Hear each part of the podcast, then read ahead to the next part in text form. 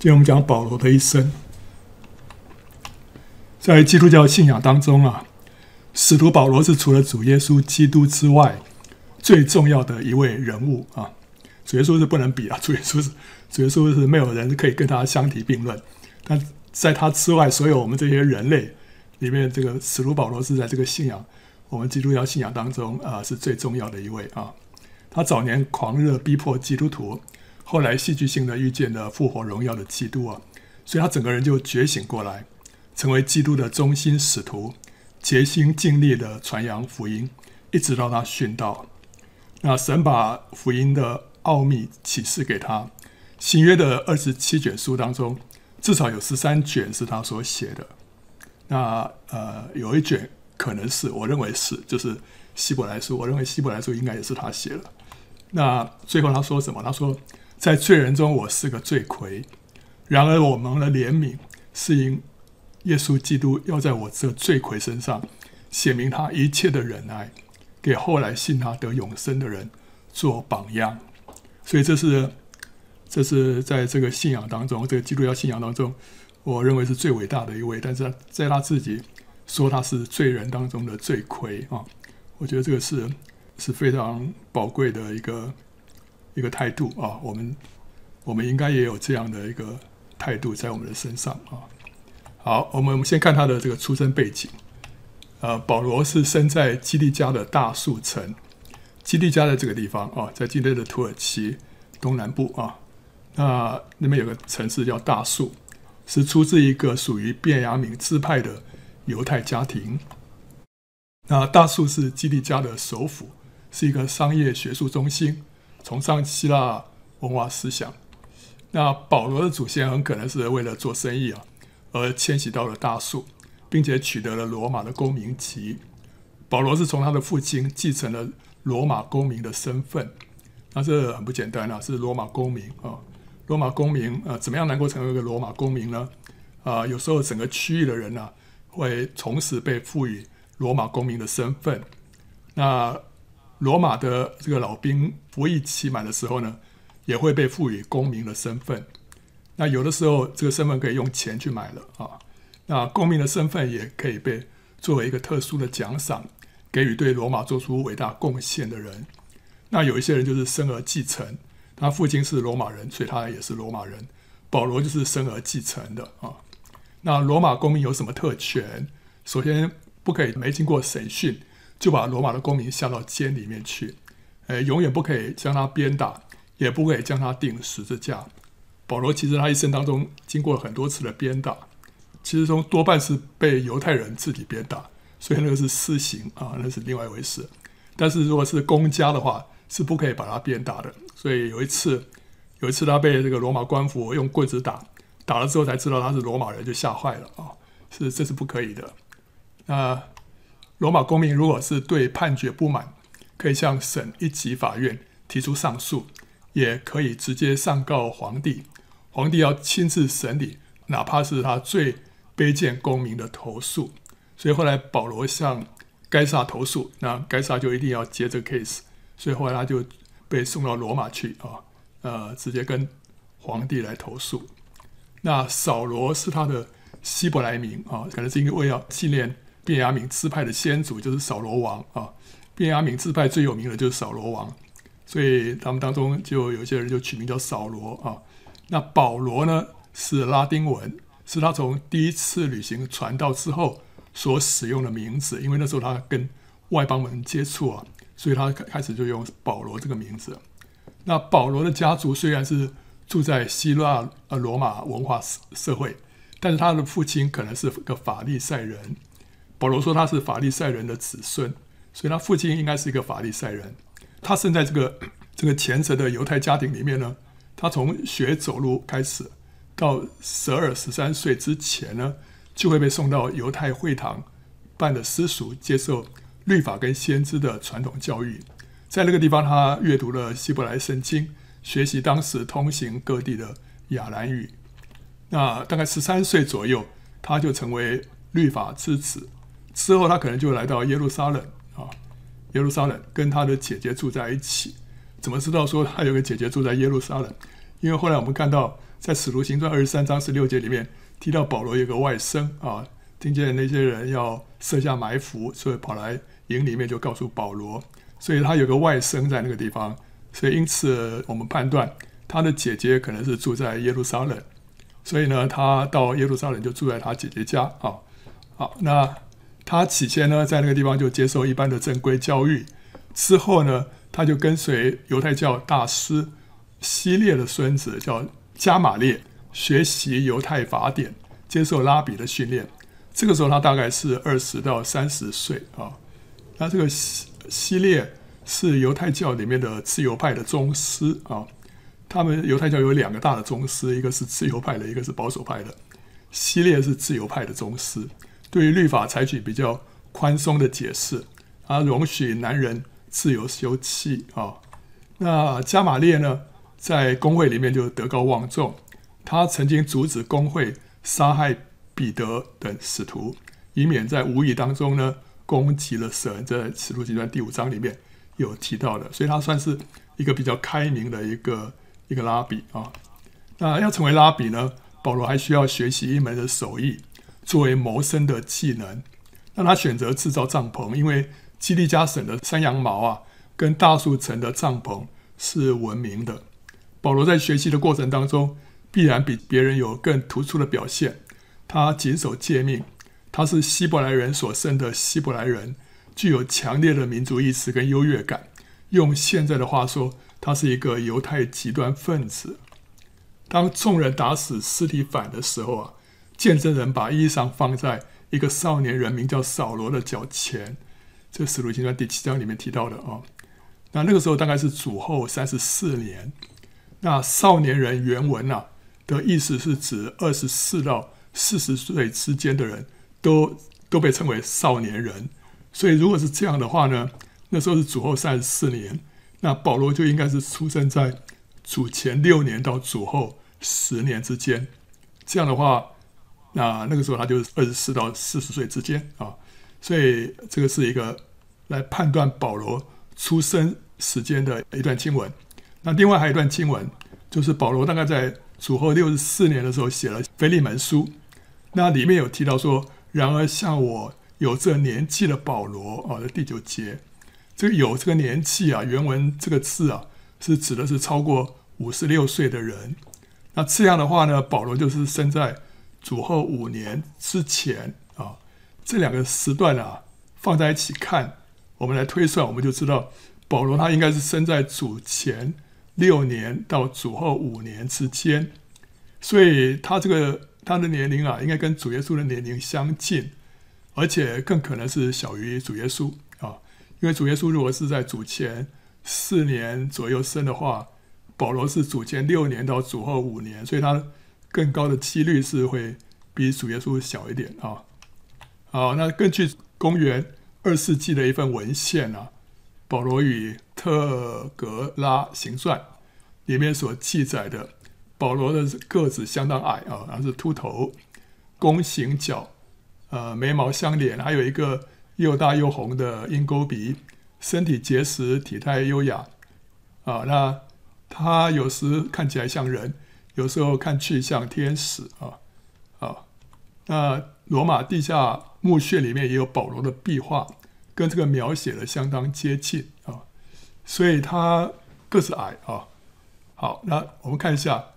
这个当圣徒被杀的时候啊，保罗也出名定案。原文是说投票反对他们啊啊，因此有人认为他是犹太公会的会员，所以才能够去投票嘛，对不对啊？可是他年纪又太轻，那时候他被称为少年人。那另外他刚说他个子矮啊，同时他又没有结婚，没有生小孩，这不符合公会会员的条件。所以，另外有些人认为他可能只是被委派专责逼害基督徒。犹太公会的会员有什么条件啊？这些公会的会员必须是在品德跟体格上无可指责，他必须是中年啊，个子高啊，中年跟个子高，这保罗就不符合了，对，年年纪太轻，个子矮啊。那，外貌纯良，家道富有，博学多才，不但是熟识神圣的律法。同时也要对世俗的各门各科都有相当的学识，例如医学、数学、天文、魔术、邪教等等，以便在审判有关这些事情的时候呢，能有正确的判断。公会的会员还要懂得几种语言，因为偶然要审判一些外国人，或要面对一些外语问题的时候呢，公会就不需要、呃、靠翻译员来传话。年纪太大的人、初入教的人、太监跟啊尼提宁人都不准入会，甚至于没有儿女的也不能被选，因为这样的人不会体谅家庭的纠纷啊。所以呃，从这些看来啊，保罗应该不是公会的会员啊。好，然后我们接下来看大马色的意象啊。那保罗身为法利赛人啊，就比同才更加热心的侍奉神。斯蒂凡殉道的时候，他为行刑者看守衣服。之后，他就对基督徒大加逼迫。他说：“我又在犹太教中比我本国许多同岁的人更有长进，为我祖宗的遗传更加热心。从前我自己以为啊，应当多方攻击拿撒勒人耶稣的名。我在耶路撒冷也曾这样行了。既从祭司长得了权柄，我就把许多圣徒囚在监里。”他们被杀，我也出名定案，在各会堂，我屡次用刑，强逼他们说亵渎的话，又分外恼恨他们，甚至追逼他们，直到外邦的城邑。所以它里面有一个莫名的这个仇恨啊，分外恼恨他们。所以这个是，这个是一个人还没有信主之前啊，时候有时候听到这个福音啊，听到主耶稣啊，呃，心里头就有一个无无名的怒火，呃，不知道怎么来的，原来是。黑暗的势力在背后作祟啊，所以保罗那时候也是一样啊。那他说，扫罗仍然向着主的门徒啊，口吐威吓、凶杀的话，去见大祭司，求文书给大马色的各会堂，若是找着信奉这道的人，无论男女，都准他捆绑带到耶路撒冷。所以他在耶路撒冷啊，那时候他就要赶到这个大马色，就是大马士革啊，去到那边去。逮捕那边的基督徒，所以他热心到这样的一个地步啊。那他行路啊，将到大马色，突然呢，天上发光，四面照着他，他就扑倒在地，听到有声音对他说：“扫罗，扫罗，你为什么逼迫我？”他说：“主啊，你是谁？”主说：“我就是你所逼迫的耶稣。”那后来有一处有说到说。这时候主又继续跟他说：“啊，你起来站着，我特意向你显现，要派你做执事，做见证，将你所看见的事和我将要指示你的事证明出来。我也要救你脱离百姓和外邦人的手。我差你到他们那里去，要叫他们的眼睛得开，从黑暗中归向光明，从撒旦权下归向神。又因信我得蒙赦罪，和一切成圣的人。”同得基业哦，所以主耶稣向他显现之后，第一个让他知道他是耶稣；第二个，他把他在他身上的这个使命跟呼召啊告诉他，这就是后来他所谓的这个什么从天上来的异象。他没有违背这个从天上来的异象，就是神对他的这个呼召啊。那同行的人站在那里说不出话来，听见声音却看不见人。保罗从地上起来。睁开眼睛，竟不能看见什么。有人拉他的手，领他进了大马色，三日不能看见，也不吃也不喝。这是扫罗得救的时候，他的一个转变啊。所以，当保罗发现他竭力逼迫基督徒，竟然是在攻击神的时候，他整个人都懵了，他的肉眼立刻瞎了，显明他的真实光景，就是他是一个瞎眼的人。他的心里的冲击太大，以至于三天三夜不吃不喝。他被懊悔的情绪充满，他不断在反省他自己为何走错了路啊。那神就差遣亚拿尼亚去为他按手，他就被圣灵充满，眼上的鳞片立刻脱落，他的灵眼呢也就被打开了。从此呢，保罗就没有违背那从天上来的意象，他就奉献一生，为了传扬福音。接着，神就带他到亚拉伯啊，这个是随后呢，神就带领保罗到了亚拉伯，在那个远离人烟的地方呢，神把福音的奥秘直接启示给保罗。他现在在大马色，到了南边的亚拉伯，就是阿拉伯了啊。那保罗去到阿拉伯啊，啊，很可能是去到哪里啊？很可能是去到亚拉伯的西乃山啊。这边有个亚拉伯的西乃山啊，就是摩西领受十诫的地方。后来我们啊，经过呃考古学家的这个研究啊，认为这个西乃山应该就是在这个地方啊。这个亚拉伯乃是这个西乃山的所在，这个西乃山又称为神的山，或者是何烈山。然后在保罗的这个加拉太书里面，他有提到说，这下甲二字指的，是指的什么？是指的亚拉伯的西乃山，与现在的耶路撒冷同类。因耶路撒冷和他的儿女都是为奴的，好，所以保罗这边有讲到说，西乃山在什么地方啊？在亚拉伯，所以并不是在今天呃传统所认为的西奈半岛上面，是在亚拉伯啊、呃，所以这个我们可以参见《圣经简报站》出埃及的路线，还有空拍米甸的西乃山这两集里面都都有更详细的讲到这一点啊。那这个上面这个图就是那个西乃山的那个亚拉伯的西乃山，那个上面还有黑黑的，这就是被火焚烧过的山顶啊。那那时候神就降临在那山顶上嘛，所以那个整个座山被火焚烧。啊，当初摩西啊在西奈山上啊，就三度连续四十天与神同在，以至于他的面皮发光。这期间，神不仅把律法交代给他，他可能也让摩西在这个。这当中啊，看见异象，或者是魂游向外，使他看见创世以来的人类历史，以至于他能够写下创世纪。摩西怎么会知道说起初神怎么样创造天地？他怎么会知道说亚当跟夏娃的故事？他怎么知道挪亚方舟的这个历史整个过程？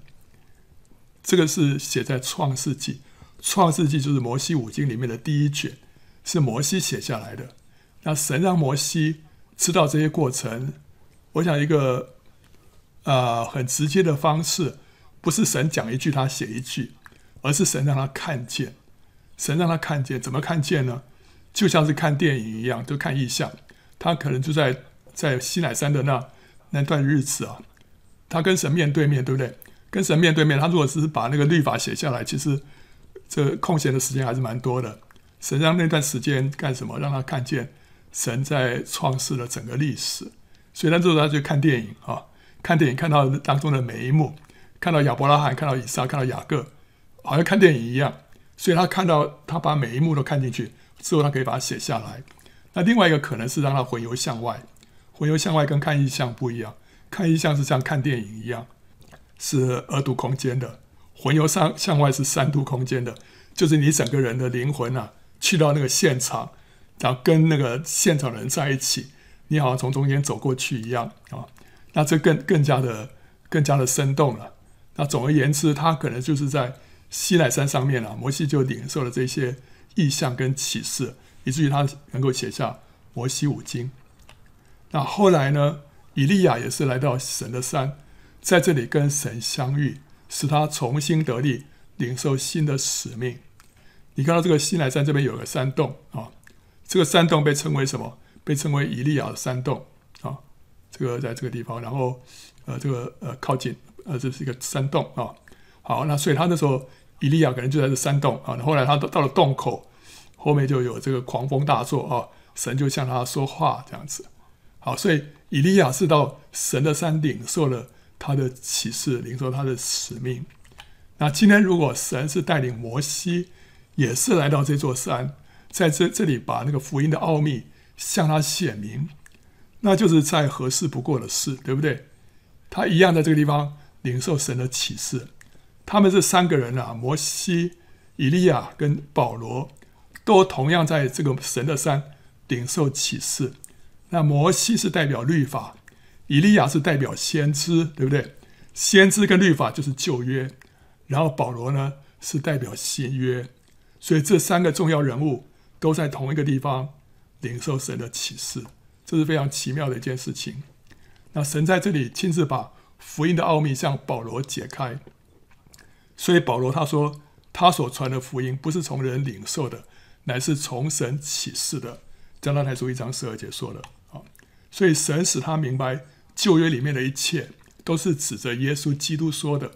神让他重新用新约的光来看旧约，于是旧约里面的一切预表跟预言，突然之间都清楚了。保罗是对旧约很熟的，可是呢，需要神的圣灵来开启他，他才把整个里面的整个脉络、整个东西啊、隐藏东西啊，都突然明白过来。这些东西没有任何使徒教他，没有任何的人来教他，是神亲自来启示他的。在什么地方？可能就在亚拉伯的旷野，在西奈山上。那保罗就是耶稣所说的，就是文士受教，做天国的门徒，像是一个家主从他库里拿出新旧的东西来。什么叫新旧的东西？就是说，他既有旧约的学士，又有新约的启示。但这个是耶稣的十二个使徒所没有的特点。主耶稣的十二个使徒当中啊，学士最高的啊，比较高的可能是谁？可能是税利马太啊。哎，你说马太这个，他不是一个这个罗马政府的一个，好像是是是走狗吧？怎怎么会他学学士最高？对啊，因为要当税吏啊，要有几把刷子哈。第一个，他要有钱，他可以去把那个整个税。收税的区给他包下来。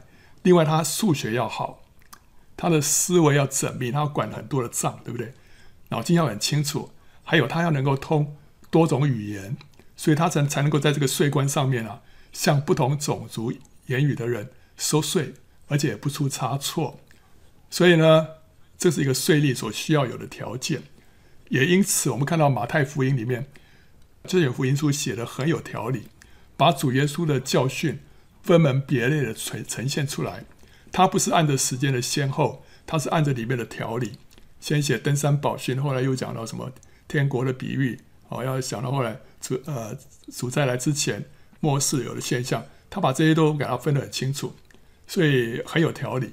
所以他可能是这个十二个使徒当中啊，马太可能是学识较高的啊。那其他主要的使徒啊，包括彼得、雅各啊、约翰、安德烈，他们都是渔夫啊。渔夫再怎么聪明啊、你说他学识还是有限嘛，对不对啊？那十二个使徒当中，没有人像保罗那样的博学多闻，而且是精通旧约的，所以他有一个强处，是其他十二个使徒所没有的。那神拣选了保罗，使他在信主之前接受了严谨的律法教育，以至于日后可以在这个基础上面呢，接受新的启示，成为建造教会的使徒。写出至少十三卷新约的圣经。你看到主耶稣的教导跟保罗的教导有什么不一样啊？为什么主耶稣讲完这个天国的这些啊教训之后，后面还需要一个保罗来补充他啊？我们看他们的教训有什么差别？主耶稣是传扬天国的福音，他是以天国为核心，使人来认识关于天国的一切。那他也比较多使用比喻，所以呢，任何人都会容易了解啊，非常的浅显啊，深入浅出。那他讲的这些天国的福音里面，包括什么？讲到天国的性质，天国像撒种，像面酵，像芥菜种，像捕鱼，像寻找珍宝。天国的价值观跟地上的价值观完全相反，在天国里面，悔改胜过自义，连续胜过祭祀。饥饿胜过饱足，哀哭胜过喜笑，软弱胜过强壮，行道胜过听道。内心的不洁坏过礼仪上的不洁，越谦卑的才是越大的。所以好像许多东西啊，跟地上刚好相反。那天国的律例，天国有一些规条，有一些规定是什么？内心犯罪就是罪。还有我们要积财宝在天啊，不要忧虑。不可以论断，要舍己背十字架来跟随主，要彼此相爱，要连于主，要像呃枝子连在葡萄树上一样啊。好，这个是天国的的法律啊，要要我们这样做。那天国的法则呢？它有一些法则啊，包括什么？信心是得救而蒙福的途径，那饶恕人就被必蒙饶恕，多给人的就会多得，祈求就会得着，住在主里面才会结果子，要到主的面前才能够得安息。所以这是天国里面的一些法则，你顺着这些法则去做，就会得到啊、相应的结果。那天国的权能呢，就是奉主的名医病赶鬼行神迹。所以当主说你们看到这些，就知道天国近了啊，天国在你们当中彰显出来。那天国的彰显刚开始是在人的心里，就是神掌权的所在。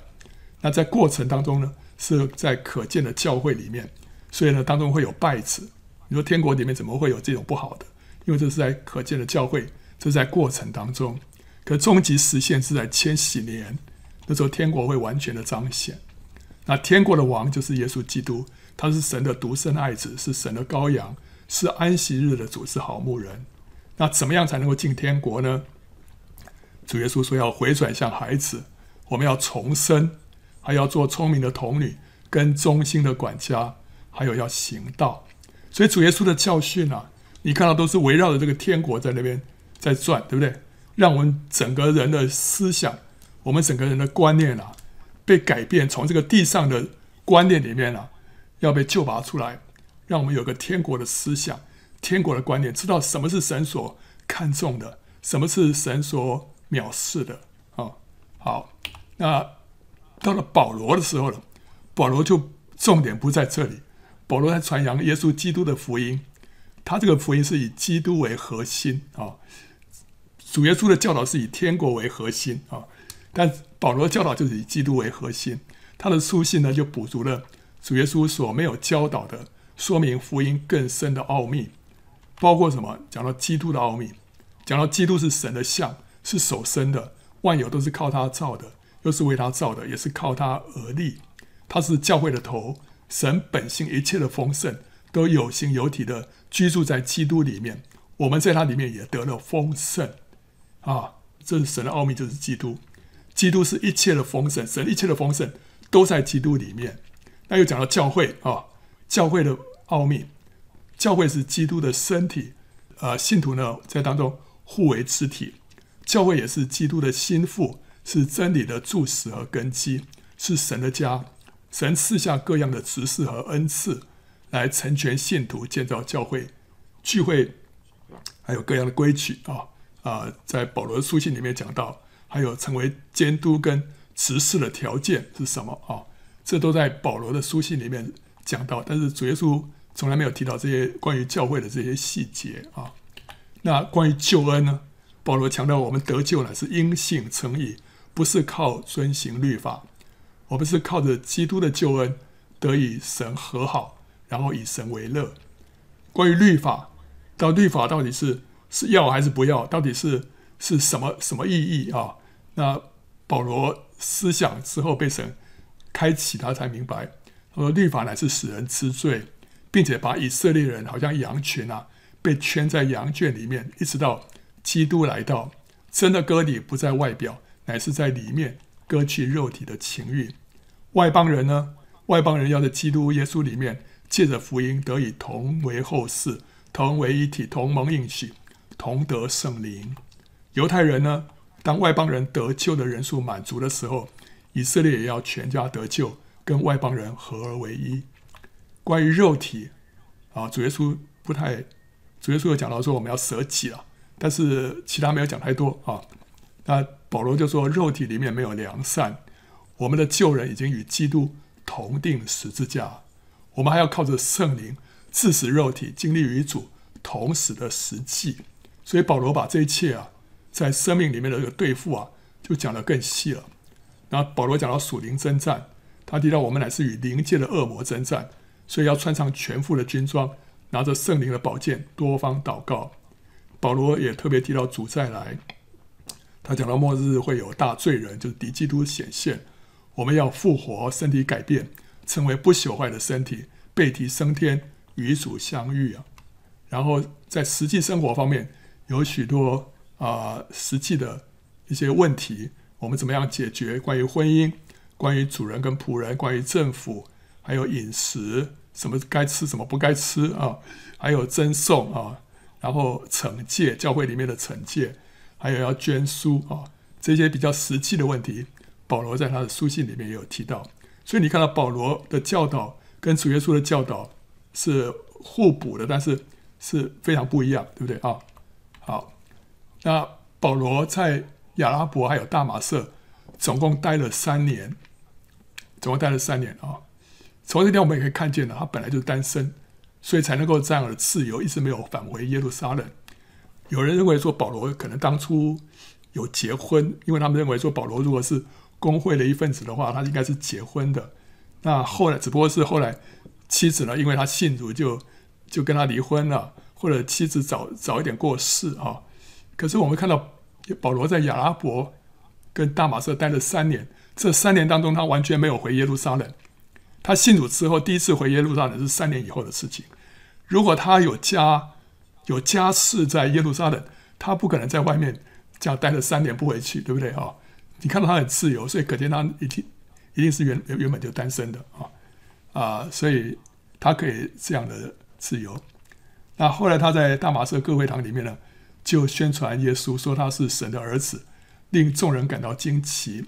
但保罗越发有能力驳倒住大马色的犹太人，证明耶稣是基督。有些人就成为他的门徒。后来犹太人埋伏在城门口，企图要杀他，他的门徒就在夜间啊。用筐子把他从城墙上垂下去，然后他就逃到耶路撒冷去啊。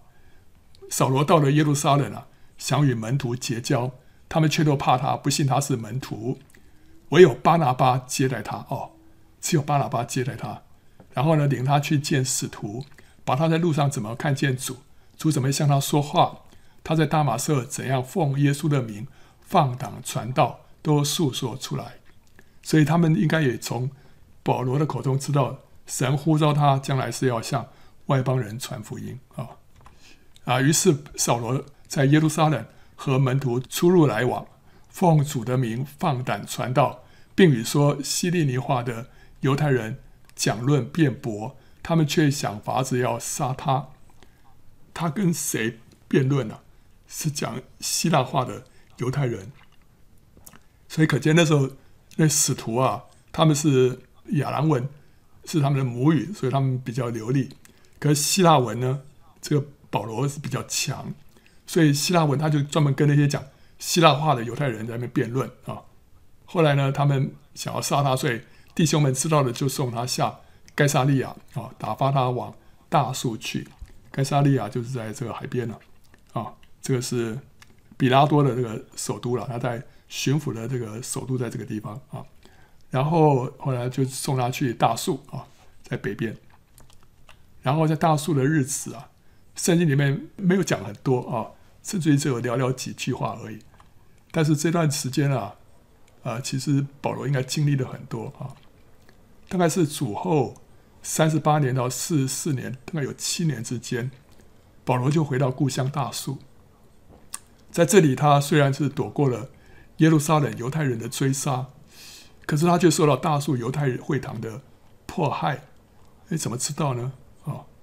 这七年之间是不是应该是风平浪静啊、不是，因为保罗在哥林多后书啊十一章二十四到二十五节说，他曾经被犹太人鞭打了五次，每一次三十九下啊、被棍打了三次，被石头打了一次啊。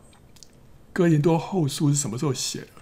哥林多后书是写在保罗第三次旅行传道的末了，所以大概是主后五十七年左右。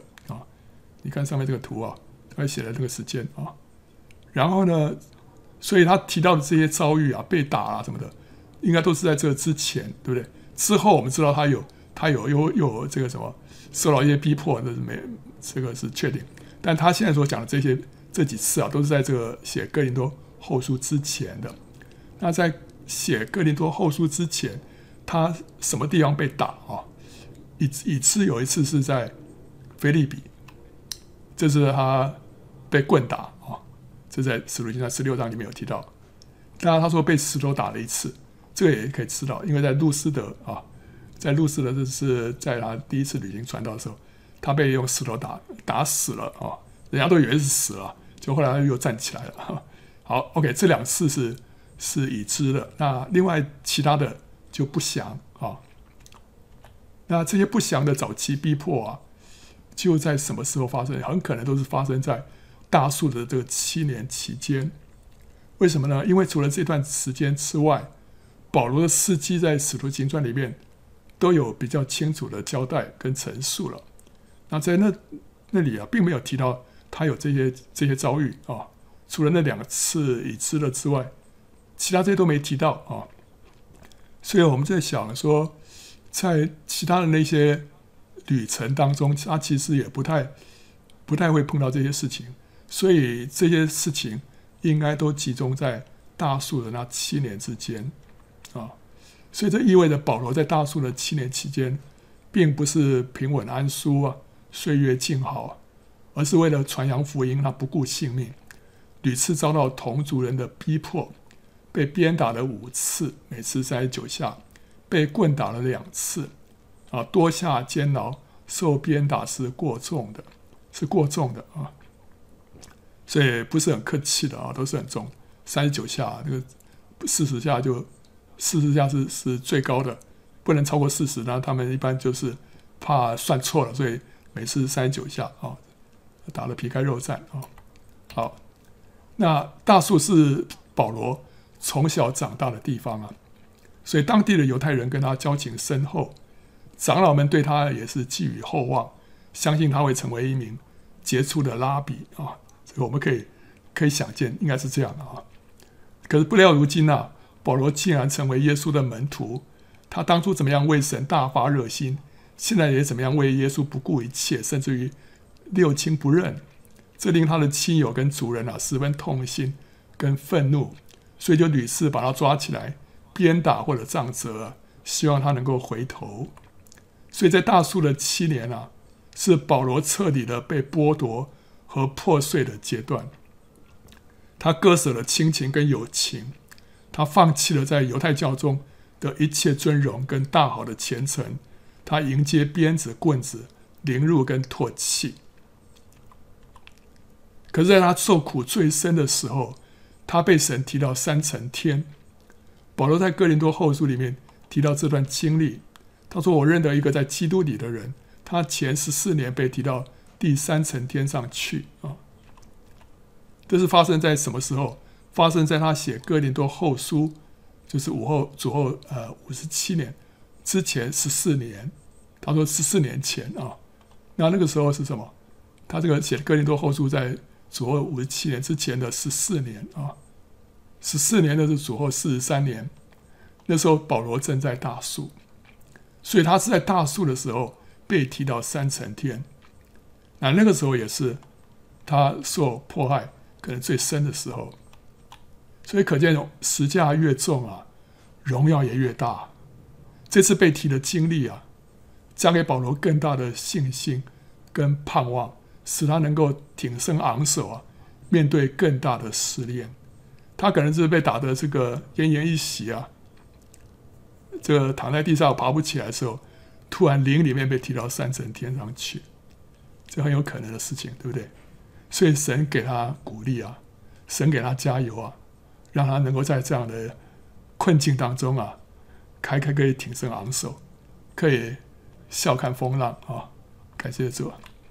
所以大树的岁月啊，是保罗舍弃世界和感情，落地隐藏，接受生命淬炼的时刻。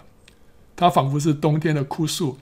花叶全部都掉光了，没有一丝荣耀，可是却不断的向下扎根，灵里跟基督相连了，以得着基督为翅膀。这是大树的时光，就像一棵树啊，向下扎根，可是外表呢，没有任何的荣耀，只有剥夺，只有破碎，只有逼迫啊。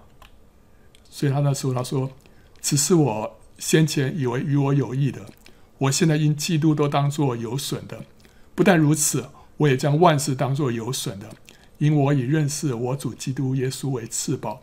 我为他已经丢弃万事，看作粪土，为要得着基督。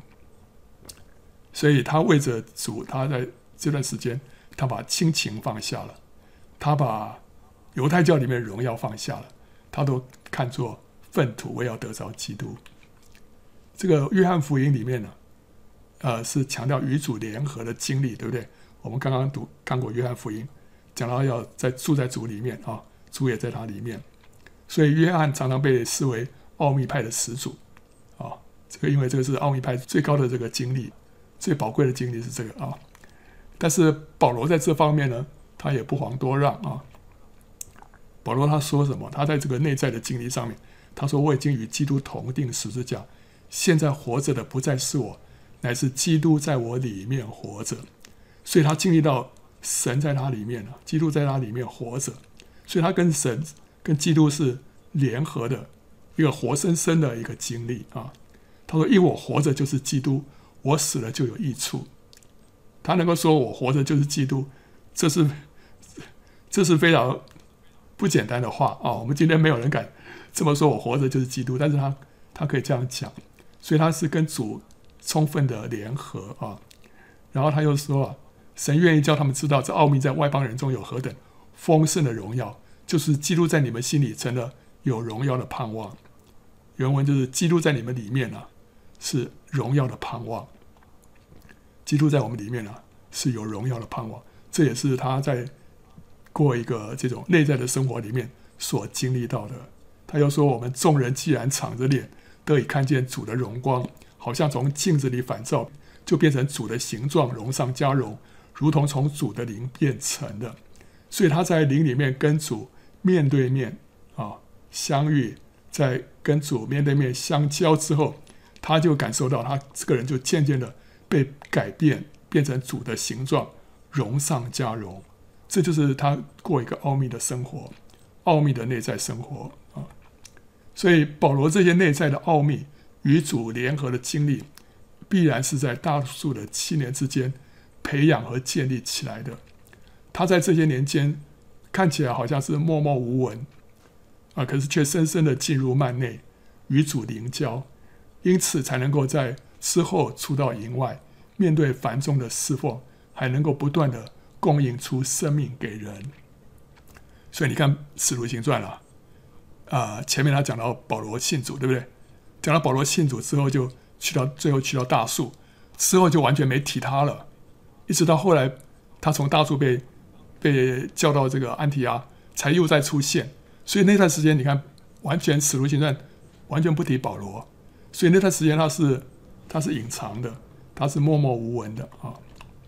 保罗的一生啊，跟摩西一生的三个四十年啊，有这个类似的地方，可以互相辉映啊。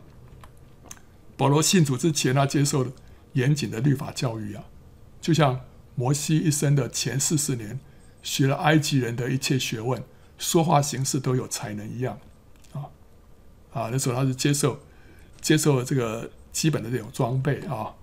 然后他在大树的七年的隐藏生活呢，就像摩西在旷野里面牧羊四十年一样，原有的一切荣耀都被剥夺殆尽。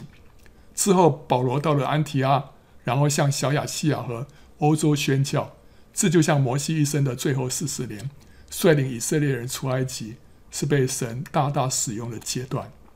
所以保罗也是有这三个阶段，跟摩西一样。那世人往往只看见。他们精彩的第三个阶段，可是却没有看见前两个阶段的重要性，尤其是第二个阶段的隐藏、埋没的那个阶段，这个是向下扎根的阶段了。麦子要先落在地里死了，之后才能够结出许多的子粒来，所以他一定要有第二阶段的死，才有第三阶段的生啊。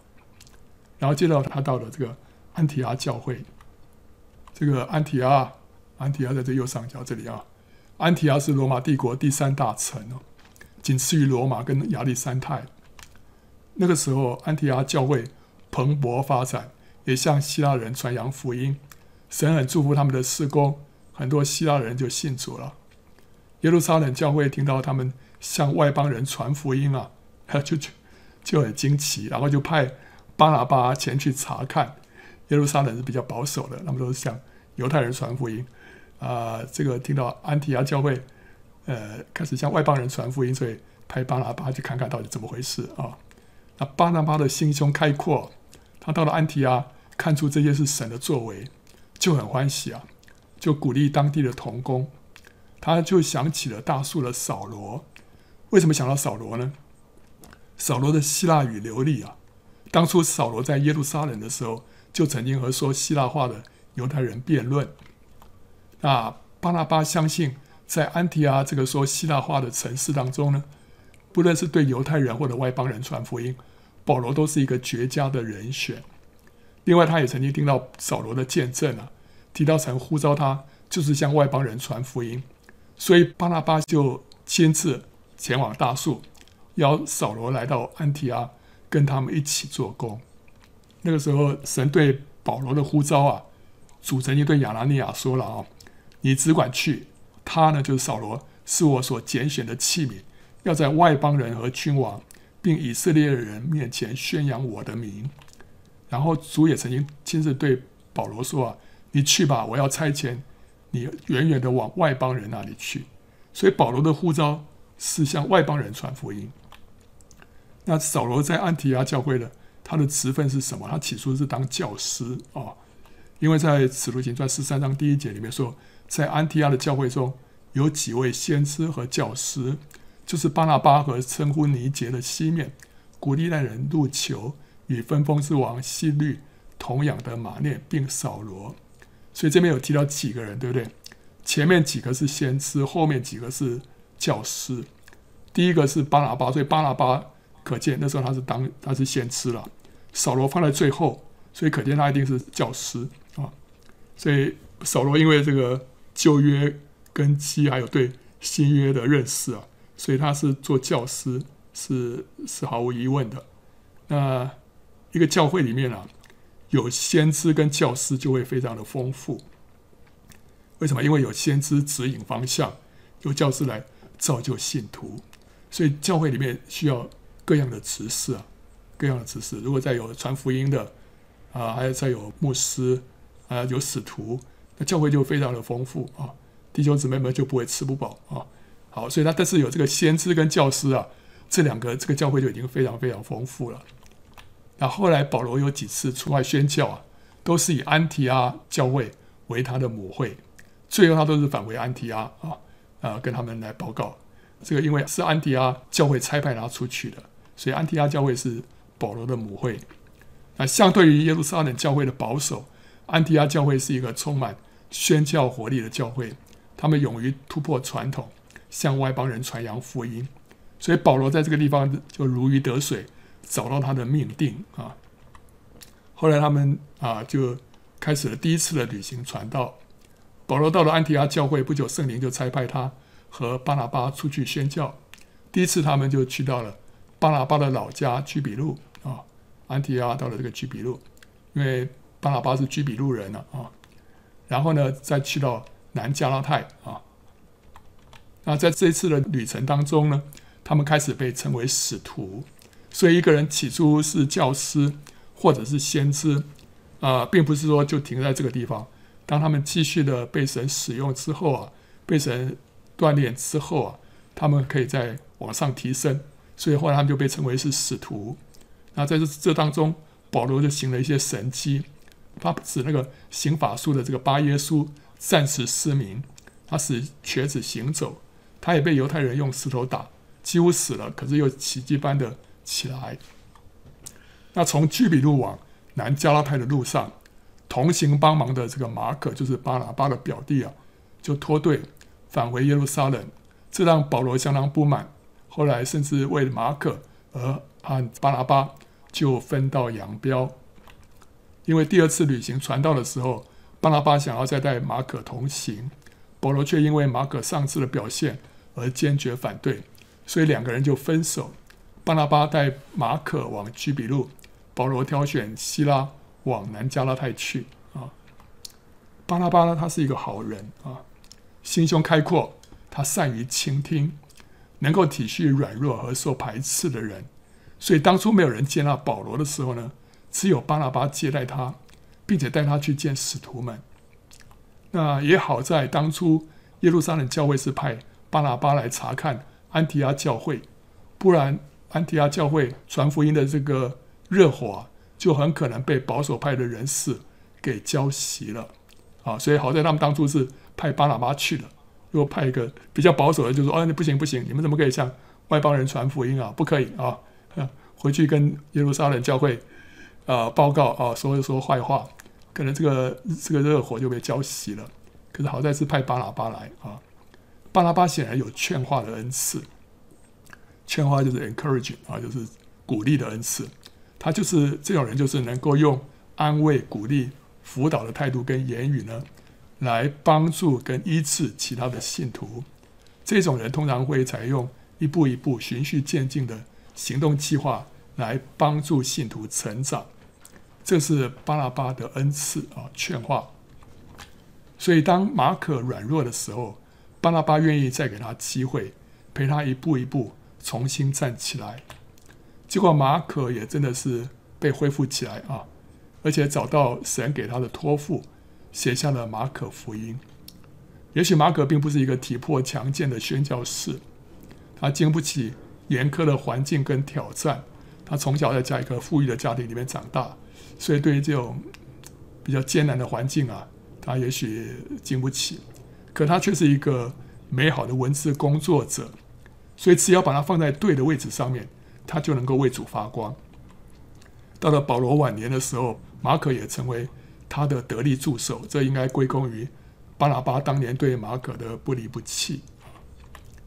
从保罗早年逼迫基督徒的这个狠劲啊，和他后来毫不留情对抗律法主义者，还有他不顾性命传扬福音的魄力看来，他的天然个性啊，应该是属于这个 DISC。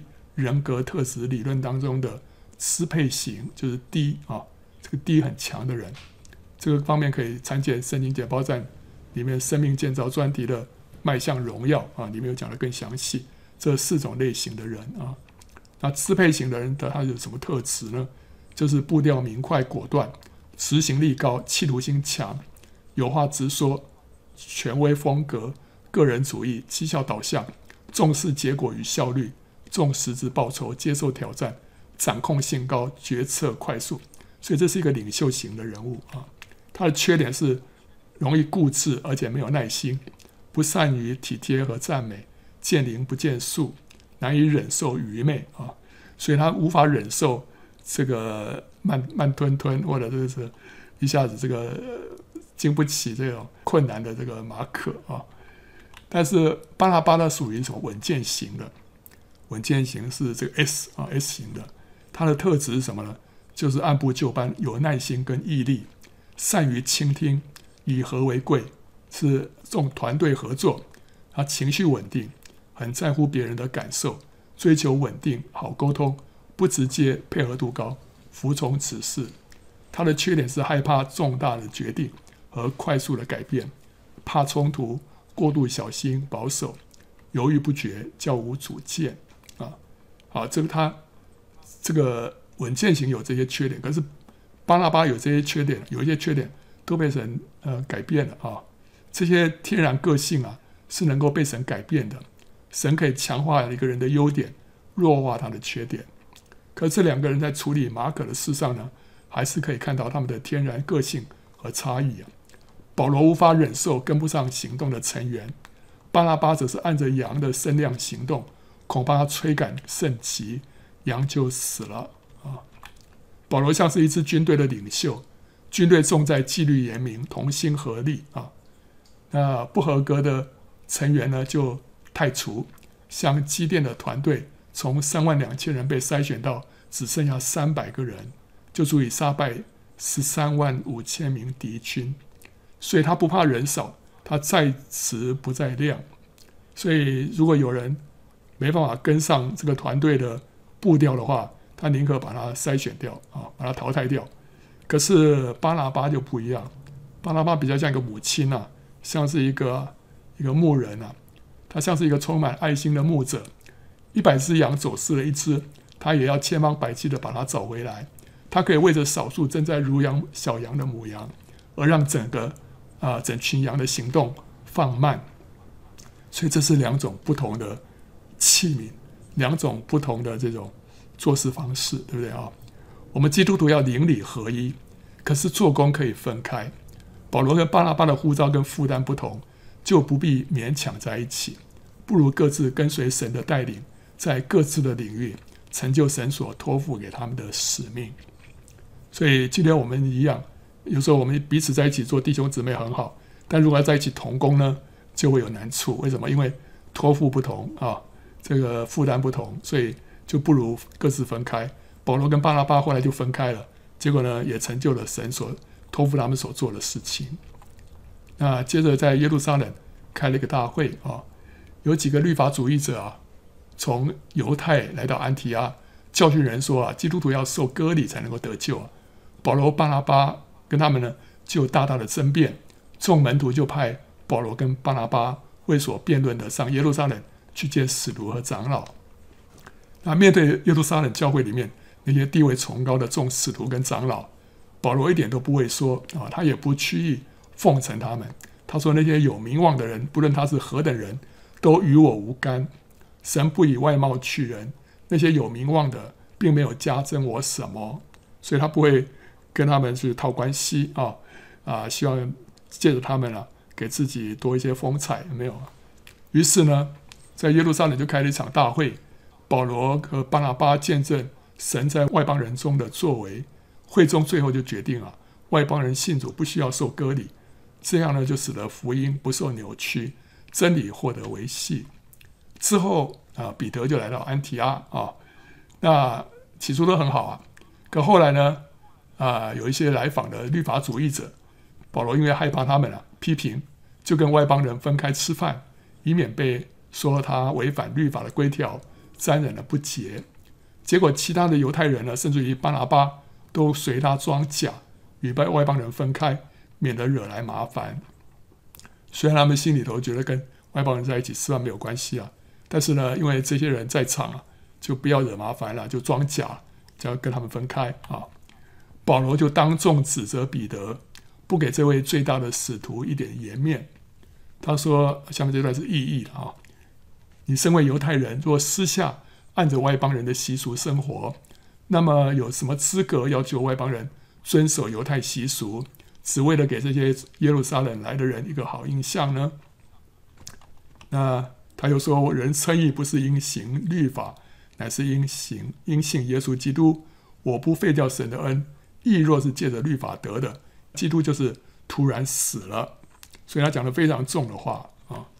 连彼得这位大使徒都会屈意来讨人的喜欢，保罗却能够坚持站稳立场，宁可得罪权贵，也不让福音真理受到扭曲。这正是神所需要的器皿。他说：“我现在是要得人的心呢，还是要得神的心呢？”我岂是讨人的喜欢吗？若人就讨人的喜欢，我就不是基督的仆人了。所以保罗这个心智非常的坚定啊，非常的绝对啊。所以神因此啊，是大大的使用他啊，需要这样的一个器皿，做神的出口，做神的代言人啊。接下来我们看第二次跟第三次的旅行传道。他完成第一次旅行传道之后啊，不久。就带着希拉展开第二次的旅行传道，从安提阿啊，经过这个啊南加拉太，到了路斯德。路斯德这个地方呢，他网罗了提摩太。那提摩太呢，就像马可一样，成为他们的助手啊。那接着他们继续的往西边去，然后经过这个亚细亚，到了特罗亚。那在这个地方，他们领受了一个马其顿的意象啊，呼召他们要到欧洲来传道。所以到了特罗亚的时候，伊森杜加也加入他们的团队。从此他们就进入了欧洲啊，那先到腓立比啊，然后接着到了帖撒罗尼迦，然后庇利亚，然后雅典，最后到了哥林多。那保罗到了哥林多，亚居拉跟百基拉就加入他们的团队。保罗在哥林多啊待了一年半的时间，成为他这个第二次旅行传道的工作重点，就在哥林多啊。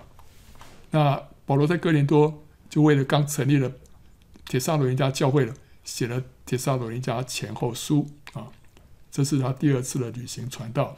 之后他又经过以弗所，然后到了该萨利亚，到耶路撒冷，最后再回到安提阿。接着他又第三次出发啊，从安提阿也经过大数、特比、卢斯德、以哥念、比西底的安提阿、以弗所，在以弗所待了两年三个月的时间。这两年三个月，他把福音传遍了全亚细亚省啊，所以这是他这次工作的重点。然后在这边，他写了哥林多前书，之后他到了特洛亚，再到菲利比，在菲利比写了哥林多后书，之后呢，一直到哥林多，他在那边待了三个月，可能就写了罗马书啊。那之后他就啊循着原路啊，然后再走海路回去。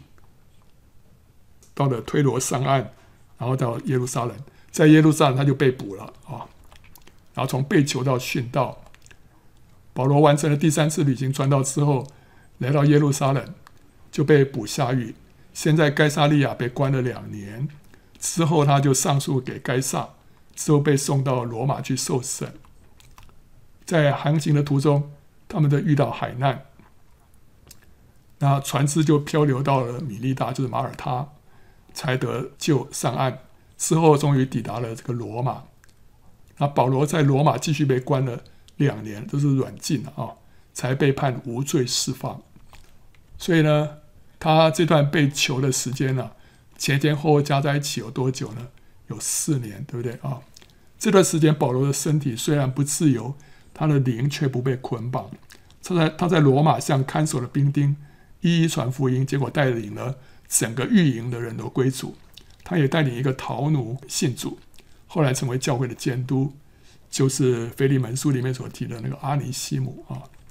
那他在监狱当中更写了几封的书信，就是以弗所书、腓利比书、哥罗西书跟腓利门书。那时候他的灵性已经登峰造极，以佛所书甚至于被誉为说是新约的阿尔卑斯山。保罗获释之后，就到处兼顾教会。据判断，他可能还去到西班牙，完成他在罗马书里面的心愿。他在罗马书里面说：“但如今在这里再没有可传的地方，而且这好几年，我切心想望到西班牙去的时候，可以到你们那里啊。”主后六十四年，罗马发生大火，据说是皇帝尼禄纵火，想要重建罗马，结果引发民怨。尼禄为了转嫁焦点，就把罪责转嫁到基督徒身上。对基督徒展开大逼迫，保罗在这波逼迫当中再度被捕，被关在罗马这个阴森不见天日的地牢当中。这跟第一次被被关起来是完全不一样。第一次呢是住在住在住家里面，然后那个时候是自己租房子，算是软禁。这个是完全是地牢啊，啊，只有一个小小的洞从上面把它垂下来。那基督徒因为怕被牵连啊，没有几个人敢来探监。所以保罗说：“凡在亚细亚的人都离弃他啊，到了晚年，这说起来你可以说这是蛮凄凉的啊。那他在监狱里面，他就写了提摩太后书。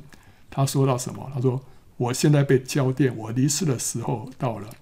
那美好的仗我已经打过了，当跑的路我已经跑尽了，所信的道我已经守住了。